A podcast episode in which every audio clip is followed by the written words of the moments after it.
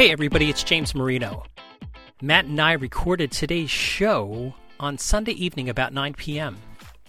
And as luck would have it, about 10 p.m., we got a press release that SpongeBob SquarePants is announced their closing. So let me uh, read you a little bit of the press release. SpongeBob SquarePants, the Broadway musical, the critically acclaimed award winning new musical, will conclude its Broadway engagement at the Palace Theater on Sunday, September 16, 2018, due to previously planned theater renovations beginning mid September. In early 2019, school and youth group licensing rights will be available, with professional licensing to follow. Additionally, a North American tour will begin fall of 2019. Cities, venues, engagements, and casting to be announced at a later date. The production, which began previews on November 6, 2017, and opened on December 4, 2017, will have played 327 regular performances and 29 previews. Now on to the regular show. Welcome to Today on Broadway for Monday, July 9th, 2018. I'm Broadway World's Matt Tamanini. And I am Broadway stars James Marino. James, happy Monday. We're back to what I think is going to be a normal week after the holidays and my trip. We hadn't really had a good, solid, normal week, so I think, I think this is uh, this is going to be one. So we'll we'll we'll play that by ear, though. Crossing all our fingers and toes. Yes, all uh, all six of them. Um, anyway, so yesterday on this week on Broadway, you interviewed the fantastic Nancy Anderson. She had some uh, some great stories. You guys also reviewed the uh, all Yiddish production of Fiddler on the Roof, directed by Joel Grey, uh, the Public Theater's Teenage Dick, a teenage uh, uh adaptation of Richard III. On a clear day, you can see Forever at the Irish Rep. Um, I think Peter, since he didn't do it last week, uh, got to talk about Carmen Jones. Yeah. And then you guys talked about this is the name of a play. Laura Bush killed a guy over at the Flea, which, believe it or not, is a true story uh, Laura Bush actually did kill a guy. So, uh, uh, anything st- what what stands out from the uh, from the episode, James, either in the reviews or in talking with Nancy? Well, I have to say, Peter gave Carmen Jones a rave and said it absolutely should transfer. And he uh, he didn't hear last week's show. Uh, and he said, you know, obviously it's not going to transfer to Circle in the Square, but maybe, maybe uh, New World stages, which is interesting. Hmm to keep it to a more commercial off Broadway yeah. run. Uh huh. Hmm. Interesting. But he raved about it. He loved Carmen I, Jones. I did too. He also raved about Fiddler in Yiddish, and he uh, we talked about um, that production, and he he said it is possibly the best Fiddler he's ever seen. And I and I have a feeling he's seen all of he's them. He's seen twenty or so fiddlers. Yeah. Uh, and wow, Nancy that's Anderson, high praise. Yeah, and Nancy Anderson was a great interview. And we talked about uh, Anne of Green Gables that she's doing right now. We had some stories about her going on for Glenn Close and Sunset Boulevard and how she had she really wasn't prepared and wasn't. and it's a very funny story. So yeah. uh, nothing, know. nothing like rehearsing on the subway. Yeah, exactly. All right, so uh, let's go to the first story of the day. This is something okay. that we didn't really know if we should talk about. Let's just get into it. Uh, an investigation is open to explore the suicide of longtime Chicago standby Jeff Loeffelholz. Uh, yeah, uh, and if we mispronounce that, we apologize. We both tried to find uh, pronunciations online and we couldn't do it, so we'll stick with that. If anyone knows the correct pronunciation, and if it differs, please let us know. But James, this is one of those stories that I feel completely unsuited and uncomfortable discussing beyond reporting the facts. So I'm not going to have a whole lot to say about this beyond the basics because I, I don't feel comfortable even based off the facts that we have, I'm not 100% comfortable talking about them as they are, but we'll get to that. Um, but last week it was reported that Jeff Loeffelholz, who had been a member of the Broadway revival of Chicago since it opened in 1996, had committed suicide in late June. First, uh, before we get into the controversial aspects of this story, let us say that our thoughts are with Jeff's friends and family, especially his partner of 33 years, Peter De La Cruz. Um, there are a lot of people who are very um, emotionally upset by this whole situation with obvious good reason. But uh, so our, our thoughts and, and well wishes go out to them. Now, the first word that we really heard about this centered on a blog called Justice for Jeff. The blog alleges that the longtime Mary Sunshine standby took his own life, at least in part, because of a rehearsal featuring the show's director Walter Bobbie and current musical dire- or music director Leslie Stifelman. According to tech me- text messages that Jeff sent that day, the rehearsal felt very personal and very um, pointed and aimed directly at him. I don't want to get into a lot of these uh, accusations and assumptions, but if you want to get into those in more detail um, of what allegedly happened during that rehearsal and what may or may not have followed after that, feel free to visit the blog. Uh, the theory is that because Jeff was on a run of play contract, um, that meant that he could not be removed from the show unless the show closed, he quit, or he was fired with cause. Now, the show could have bought out his contract, but it would have required a heftier buyout than normal. And according to the blog, quote, if the producers wish to fire Loeffelholz, which not technically firing him, but to be buying him out, under the terms of his contract, that would require a buyout of 15 weeks at maximum salary. That would result in a buyout to Loeffelholz of over $30,000. So some of Jeff's loved ones um, are frankly laying the blame for his death at the feet of Bobbie Stifelman and the producers Fran and Barry Weissler. The production has hired an attorney to conduct a quote exhaustive investigation on an expedited basis. For their part, Actors Equity announced that they would be monitoring the, monitoring the situation and the investigation and getting involved as needed in the future. Now, I, I do think that it is important to say that other than a brief statement from the production, which was likely first vetted by an attorney, almost all of the information that we have on this situation comes from the Justice for Jeff blog.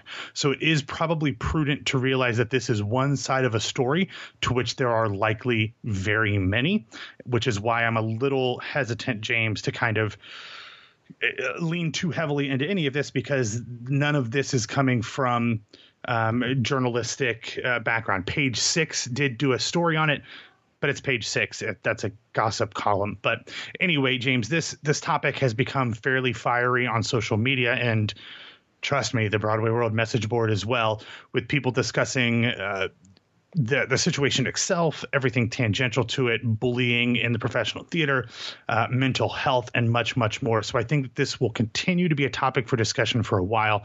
I, I don't know, James. I, I, feel comfortable that I don't think we need to discuss it um, much more until more credibly reported news comes out. But when it comes down to it, everything about this story is just awful. Yeah, it is terrible, uh, and we should reinforce that. You know, when Matt and I do these today on Broadway's or anything else on Broadway radio, we we don't come at it from a journalistic standpoint. We are mm-hmm. uh, re-reporting what has been said elsewhere in other, you know, generally uh, acknowledged theater uh, sources. You know, whether they be Broadway World or one of the other major websites, or the New York Times, or another major outlet like, outlet like this. So we're going to wait until some of these other major outlets uh, say say more definitively and do their investigative work upon it but uh, on you know social media has really um, whether it be Twitter or Facebook are the major sources that I've seen. Uh, so many actors reporting uh, in their own stories of what has happened in different productions outside of the Chicago universe with different all different things for many uh, for many years and this is something I, I know nothing of, and it's it's terrifying and starkly interesting to find this out. And the best disinfectant is sunlight. So let's hope that more of this comes to comes to light, and we'll find out what really happened here. But it's a, it's a terrible, tragic story. Yeah, and let me be clear because I, I, feel like I was trying not to get into the weeds on some of these accusations, but it's probably important to, to mention that the theory is that because they didn't want to pay the thirty thousand dollars to buy out Loeffelholz's contract, that the director and the music director and perhaps the producers, you know, who hold the purse strings, were trying to make uh, Loeffelholz's experience in the show so negative that he would quit on his own. That's the theory. Again, I'm a little uncomfortable even mentioning mentioning that, but I wanted to complete that circle to make sure that everybody understood what the theories out there actually were. Yeah, and you could, and, and those theories are directly from uh, the Justice for Jeffrey blog, and Correct. we'll link to that in the show notes so that people can uh, read it and form their own opinions around it. Okay, what's uh, coming up in this week's theatrical schedule? All right, finally, after uh, a construction related delay, previews will begin for the world premiere of Moulin Rouge, the musical at the Emerson Colonial Theater in Boston, directed by Alex Timbers and featuring a book by Tony winner John Logan. Uh, this show is highly anticipated, um, and I've heard some rumors that they were actually going to be adding new more contemporary songs to the already jukebox score, including perhaps one by the one and only Lady Gaga. Uh, other way, other or either way, the show will star Karen Olivo, Aaron Tveit, Danny Burstein, Tam Mutu, and more. Currently, the show will play uh, in Boston through the extended date of August 19th. Uh, according to the New York Times last week, that this show is still planning on coming to Broadway next season, which I think is a mistake. But um, you know, for obvious reasons, the producers don't want to have to open this one and King Kong during the same season. I would do it anyway. But anyway, um, that's on Tuesday, uh, the 10th. Then on Wednesday, July 11th, James's second favorite holiday behind March 14th. Um, uh, performances begin um, for the two day run of Encore's Off Center's Gone Missing. This special engagement honors the work of composer and off center artistic director Michael Friedman, who died fairly suddenly due to complications related to AIDS last summer. The show is from The Civilians. It is a 2003 docu musical, which Friedman wrote the score for, about the physical objects that real people had lost. The two night concert will star John Bale. Susan Blackwell, Taylor Mac, and more. Moving on to Thursday, the 12th, we have two off Broadway openings. The first is This Ain't No Disco at the Atlantic Theater, this new musical by Stephen Trask, Peter Yanowitz, and Rick Elice, directed by Darko Tresnjak and choreographed by Camille A. Brown, has gotten quite a bit of discussion over on the Broadway World Message Board. So if you want to check that out, that's a, some interesting conversation. Starring Krystina Alabado, Chilina Kennedy, and more, the show is set against the grit, the garbage strikes, the graffiti of 1979 New York City, and tells the story of drifters and dreamers searching for their place in the night world of Studio 54 and Mud Club. I don't know what that is. The show is currently scheduled to run through August 12th. Also opening that night will be Mary Page Marlowe's New York premiere at Second Stage Theater. That is Tracy Letts' new play directed by Lila Neugebauer. I realized that I've been, after I've finally heard some people say her name, we've been saying it wrong. So Lila Neugebauer, um, that officially opens on Thursday night, starring Blair Brown, Grace Gummer, Tatiana Maslany, Kellie Overbey, and more. Many, many more. Uh, the show looks back at the life of a complicated woman with multiple actresses playing her throughout her career. This is a show that I built my trip to New York around last month, but I saw it during the first week of preview, so I won't be discussing it here, even though I bought my ticket and I'm under no obligation to do so. But if you have questions, hit me up on Twitter because uh, I've got thoughts. Uh, the show is currently scheduled to also run through August 12th. Then on uh, on Friday, James down in the nation's capital or up in the nation's capital, depending on where you are, the world premiere of the new musical adaptation of the film Dave begins previews at DC's Arena Stage with a book by Nell Benjamin and the late Thomas Meehan and a score by Benjamin, lyrics and music by Tom Kitt. Tina Landau directs Drew Gehling, Mamie Parris, uh, Bryonha, Marie Parham, Douglas Sills, and more. Gehling plays both the president and his doppelganger, Dave, who is asked to step in when the president falls ill. The production is currently scheduled to run through August 19th. Then on Sunday, the official opening for the immersive off Broadway run of Trainspotting. Uh, it officially opens at the Roy Arias Stages on 8th Avenue. That show, uh, based on the film of the same name, is quite gritty and quite exciting. Comes over from London. That is currently on sale through my dad's birthday, August 25th. Also on Sunday, a bunch of stuff closing on Broadway, Angels in America, in Cambridge, Massachusetts, Jagged Little Pill, in Chicago, The Cher Show, off Broadway, Sugar in Our Wounds at MTC, and uh, Log Cabin at Playwrights Horizon. So lots of stuff going on this week, James. So the uh, I wanted to say something about Moulin Rouge. You, if, yes. if uh, Lady Gaga does uh, yes, have a song Gaga. that's added to it, um, could you, what would you think about um, Moulin Rouge doing sort of a producer's thing. It was adapted into a musical, and then the musical was adapted back into a movie musical. And so, if Gaga yeah. throws a song in there, and depending upon how Star is Born goes, which early uh, dis- buzz on the Star is Born is really, really good. Yeah. So uh, I think you know. I think the only difference is is that the producer's movie, the original, wasn't a musical. Um, it had some of those songs for the musical in the movie, but I, I, think that would be a little harder to adapt a musical to the stage back to the screen. But who knows? Crazier things have happened, especially because it's only been like 20 years where, you know, the producer's movie came out in the 60s. But who knows? I, I would, I, you know, honestly, if you would have told me that Lady Gaga or Stefani, whatever her name is, I can't think of her last name, was going to actually star in this production before Karen Olivo, obviously, I'd have believed you. I, I, I could have seen that. And then this ain't no disco. Uh, you know, if the chessboard of Broadway theaters happens, and don't maybe, worry about it. Don't. what if Kiss Me Kate goes to the Sondheim, leaving 54 open? This St. no disco goes to the no. 54. You have a show about a show about. You know. It's not not going to matter. okay. Not. Uh, we'll, we'll, we'll wait to uh, Thursday to confirm, but I don't think it's going to matter. All right. Okay, Matt, uh, what else do you have in other news? All right. Last week, Michael Riedel reported in the New York Post that Dame Diana Rigg is having a bit of a problem with Lauren Ambrose's move to no longer play Sunday performances of My Fair Lady and how the production handled that decision.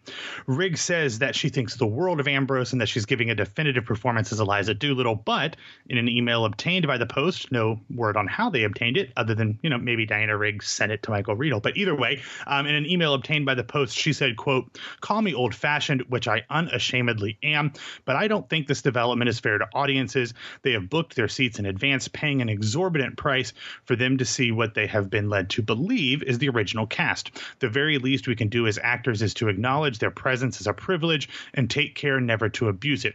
The show must go on with all principles, she says. Um, if you want to read the full article and more of Riggs's statements, check out the show notes. She this email apparently was, you know, I think supposedly going to be in house and not supposed to be made public.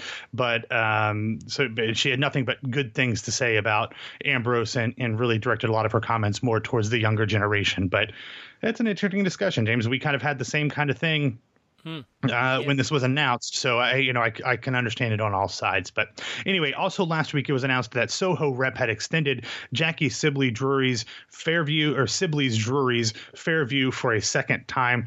Uh, it was a critically acclaimed show. It was directed by Sarah Benson. It will now run through August 12th.